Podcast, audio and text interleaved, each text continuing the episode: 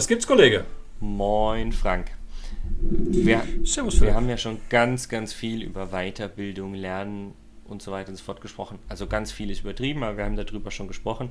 Ähm, ich wollte mit dir mal ein bisschen über spielerisches Lernen, Gamification oder was vielleicht alles darunter gehört, äh, sprechen und welche Effekte das hat, wo es vielleicht auch von manchen Leuten kritisch gesehen wird. Und äh, mich würde einfach mal interessieren, wie stehst du dazu und ähm, ja, was, was können wir da einfach für unsere Hörerschaft eben draus rausarbeiten? ähm, ja, das ist die Frage, wie stehe ich dazu? Ähm, ich, ich, reiß mal zurück ein bisschen. Du hast ja mal ein Barcamp gemacht, ja. ne? In diesem, in diesem schönen Haus da in, in äh, im, im Pfälzerwald, genau. Genau, das war echt für, von der Location jetzt ziemlich cool, aber darum geht es ja gar nicht. Und da war einer, der, du hast so eine, so eine, so eine kleine, nennen wir es mal Hausmesse noch dazu gemacht, wo so ein paar Leute so ihre Leistung ein bisschen präsentieren konnten. Ne? Und da war auch ein, ein so ein Typ dabei, der hat äh, Lego Series Play gemacht.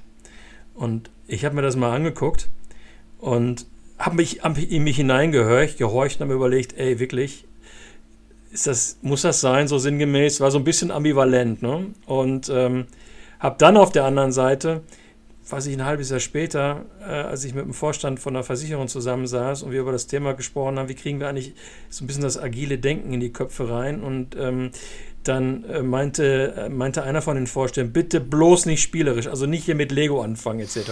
Und in dem Moment habe ich mir gedacht, ist eigentlich cool, warum nicht Lego? Also wenn der so eine Abwehrhaltung hat, warum, warum nicht einfach spielen? Und dann habe ich so auf der Heimfahrt, äh, auf den 200 Kilometern, da mal ein bisschen drüber nachgedacht, wieso eigentlich nicht spielen? Und ähm, Inzwischen ist meine, meine persönliche Haltung dazu sehr, sehr positiv. Mhm. Ähm, weil wenn ich mich äh, zurückerinnere, wann haben eigentlich unsere Kinder am meisten gelernt und wirklich mit Freude gelernt, als sie gespielt haben. Und ähm, warum nicht auch mit Erwachsenen? Weil ich meine, der Spieltrieb, der ist nicht abhanden gekommen. Ich, äh, hm? ich nenne das gerne einfach nur liebevoll erlebnisorientierte Pädagogik. Ähm, ich glaube, ob ich das Ding nachher Spiel nenne oder nicht, ist erstmal vollkommen wurscht. Aber ich glaube, diesen Spieltrieb nicht nur im Mann, sondern im Menschen wieder zu fördern, den jeder seit Kindeszeiten hat, ähm, ist was enorm Hilfreiches. Und ich glaube, dass wir im Spielen ähm, auf einmal viel, viel besser im Lernen, Reflektieren und daraus lernen sind. Also ähm, die Kinder müssen ja auch dann lernen zu stehen, irgendwo durchzukrabbeln, durch Tunnel zu, zu und wie machen sie es? Indem sie sozusagen einfach ausprobieren. Dieses einfach ausprobieren kann ich aber nicht, indem ich einen Vortrag halte und sage, ihr wisst ja jetzt, wie es geht, macht einfach mal. Wenn sie es aber selbst ausprobiert haben, durch, eine, durch ein kleines Spiel, durch eine kleine Simulation oder nennt es, wie ihr wollt, ähm, ist es, glaube ich, ganz, ganz hilfreich, damit einzusteigen und darüber irgendwelche Dinge zu vermitteln. Du unbedingt. Und ich, ich glaube einfach auch, dass der, äh, ich, hab, ich muss mich gerade an, so ein, an so ein Schaubild erinnern, was ich mal vor ein paar Jahren gesehen habe. Da waren so verschieden volle Köpfe abgebildet. Und äh, darüber stand, was wir behalten. Mhm. Und ganz, ganz links war, wir behalten 10% von dem, was wir lesen.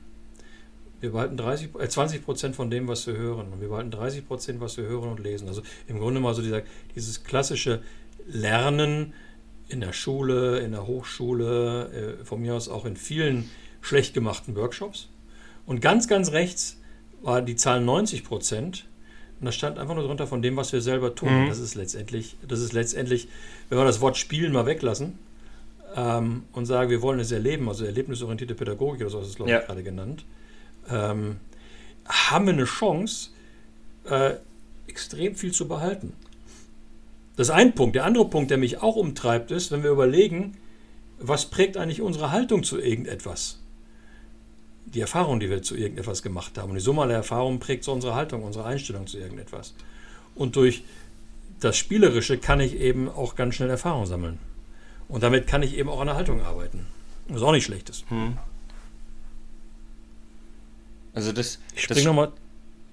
Hm? Das, das, das, Spannende für mich an der Stelle ist ja immer, wenn wir jetzt mal weg von dem Spielen gehen, sondern wieder zu, zu, zu dem Erleben, erlebnisorientiert machen, ist für mich immer die Frage, ähm, viele Dinge, die wir in, in Trainings, in Workshops irgendwie auch, auch erklären, erläutern, beispielsweise Scrum, ein Sprint oder sonst was.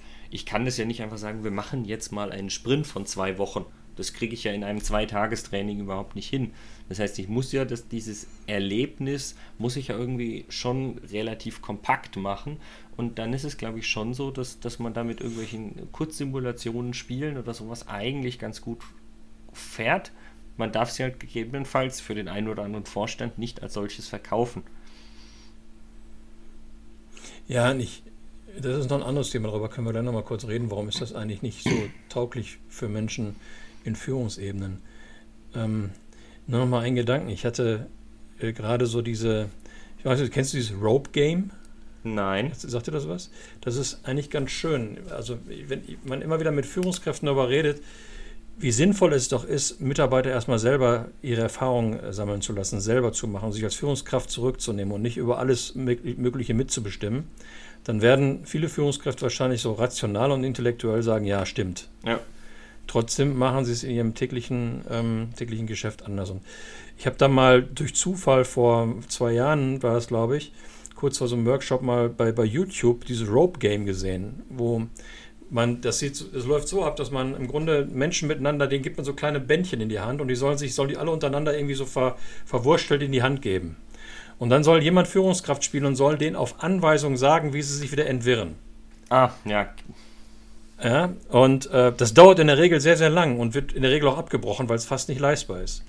Und wenn du die Person dann mit dazu nimmst und sagst, du gibst ihnen auch ein Bändchen in die Hand und die stellen sich hin, ist das in der Regel immer so nach einer, anderthalb Minuten, je nachdem, wie viele Leute da vorhanden sind, gelöst. Und zwar, weil die es selber als Team lösen. Und damit habe ich jetzt ein paar Mal gearbeitet in Workshops und ganz gute Erfahrungen gemacht, dass Menschen als Führungskräfte merken es, äh, ey, da habe ich das persönliche Erlebnis gemacht, mit meinen Anweisungen komme ich zum Teil nicht weiter. Und das ist mhm. etwas, was vielleicht eher die Haltung bestimmt, als wenn man es den Leuten sagt. Gleichwohl würde mich mal deine Meinung interessieren, warum tun sich so viele, je höher ich in der Hierarchie bin, Menschen so schwer mit Spielen, erlebnisorientierter Pädagogik und sonst was? Was, was ist da falsch gelaufen? Ähm, also erstmal zu, zu, de, zu, dem ersten Punkt mit dem, mit dem Rope Game und dem Beispiel. Ich habe äh, schon mal das äh, Ballpoint-Game gemacht, also um quasi so Scrum beizubringen mit, mit, mit Schätzen und Verbessern, kontinuierlicher Verbesserung ja. und so. Und äh, in dem Moment ist der Geschäftsführer in das Training dazugekommen. Der hat vorher noch einen anderen Termin gehabt und hat mich erstmal total fragend angeschaut. So, was ist denn hier los? Fünf Gruppen werfen Bälle im Raum hin und her, ja. Und ich bin auf ihn zugegangen, habe gemeint, ich bräuchte ihn gleich mal äh, für diese eine Übung. Es wäre super gut, dass er quasi gar nicht so viel mitgekriegt hat und ich werfe ihn jetzt erstmal rein. Am Anfang hat er wirklich gedacht, ich glaube, Jetzt, jetzt dreht er sozusagen total am Rad. Ähm, nachher, als ich ihn sozusagen in das Spiel mit involviert habe, ohne dass er viel wusste, sind ihm nachher echt so ein paar Aha-Erlebnisse gekommen. Also ich glaube, dieses Erleben, und das geht genau in die gleiche Richtung, wie du es vorhin gerade beschrieben hast, das ist enorm hilfreich und enorm wichtig. Ähm, um auf deine andere Frage mal meine persönliche Meinung äh, kundzutun, warum Management und je höher das Management ist, umso weniger es sozusagen noch Affinität zu Spielen hat. Ich glaube, die, die einfache, simple Antwort könnte sein, ähm, die sind auch weniger im Daily Business, im Doing wirklich unterwegs und äh, wenn ich nicht mehr im Doing unterwegs bin, dann kann ich gar nicht merken, wie durch Spiele quasi so ein Doing leichtgewichtig klein simuliert wird oder, oder quasi ich da nah rankomme und ich dementsprechend daraus was lernen kann. Weil ich habe ja mit dem Doing vielleicht eh nicht mehr so viel zu tun. Das wäre jetzt mal so ein erstes Gefühl von mir, warum das der Fall sein könnte. Das wäre eine sehr hoffnungsvolle Antwort. Weil die andere ist eigentlich, hatte eher was mit der Psyche zu tun. Ne? Also die Angst, sich nicht zu blamieren. Ähm, weil wer spielt, kann sich blamieren, der kann Fehler machen. Oder ja, das, das, also ja, aber ich, ich das glaube ich nicht. Ich glaube nicht, dass das der Grund ist. Ich glaube, mein Gefühl sagt mir, das also, andere passt eher. Ja. Und, und wie ist es, wie ist es mit ähm, das Leben ist schwer und äh, das, was wir tun, muss man sehr ernst nehmen und das ist, muss alles seriös sein und Spielen ist unseriös und leicht? Gibt es mit Sicherheit als Grundhaltung bei der einen oder anderen Führungskraft. Aber ich glaube, dass die Führungskräfte sich dahingehend auch aktuell am Ändern sind und dass es immer besser wird. Ja. Das ist mein Gefühl. Ja, cool. Ähm, ich habe noch, ich mit, noch einen Punkt, hm, den ich gerne noch mitgeben würde, was, was ich auch mal in Trainings mache, ist ähm, in Pausen einfach die Macht der Freiwilligkeit zu nutzen. Dass ihr irgendwelche Spiele dabei habt und in Pause sagt, hier Leute, wer Lust hat, diesen Punkt, den ich vorhin theoretisch erklärt habe, wie auch immer, nochmal in einem 5 Minuten, 10 Minuten Spiel irgendwie mal kurz zu erleben, der kann gern hier bleiben, ich mache das so. Und das, das Tolle ist, die Leute, die erstmal keine Lust haben zu spielen, die kommen dann nach der Pause wieder rein und die sehen, was der Rest vielleicht für einen Spaß hat und was man daraus lernen kann und so weiter und so fort. Und dann wollen und beim auch. nächsten, also entweder machen wir das Spiel dann weiter oder beim nächsten Mal, bei der nächsten Übung, natürlich nicht beim nächsten Spiel, versteht sich, sind sie dann doch wieder dabei und haben Lust, das auch mal mitzumachen und zu erleben. Ja, das, ist eine, das, ist eine, das ist eine coole Idee, die Pause zu nutzen dafür. Sehr schön. Lass uns mal beim nächsten Mal über ähm, das Thema betriebliche Bildung als solche sprechen, mein Lieber. Kann man ja mit spielerischen Elementen kombinieren, vielleicht sogar. Ja, das, das machen wir mal. Für den Moment sage ich mal, mach's gut, Kollege. Mach's gut, Kollege.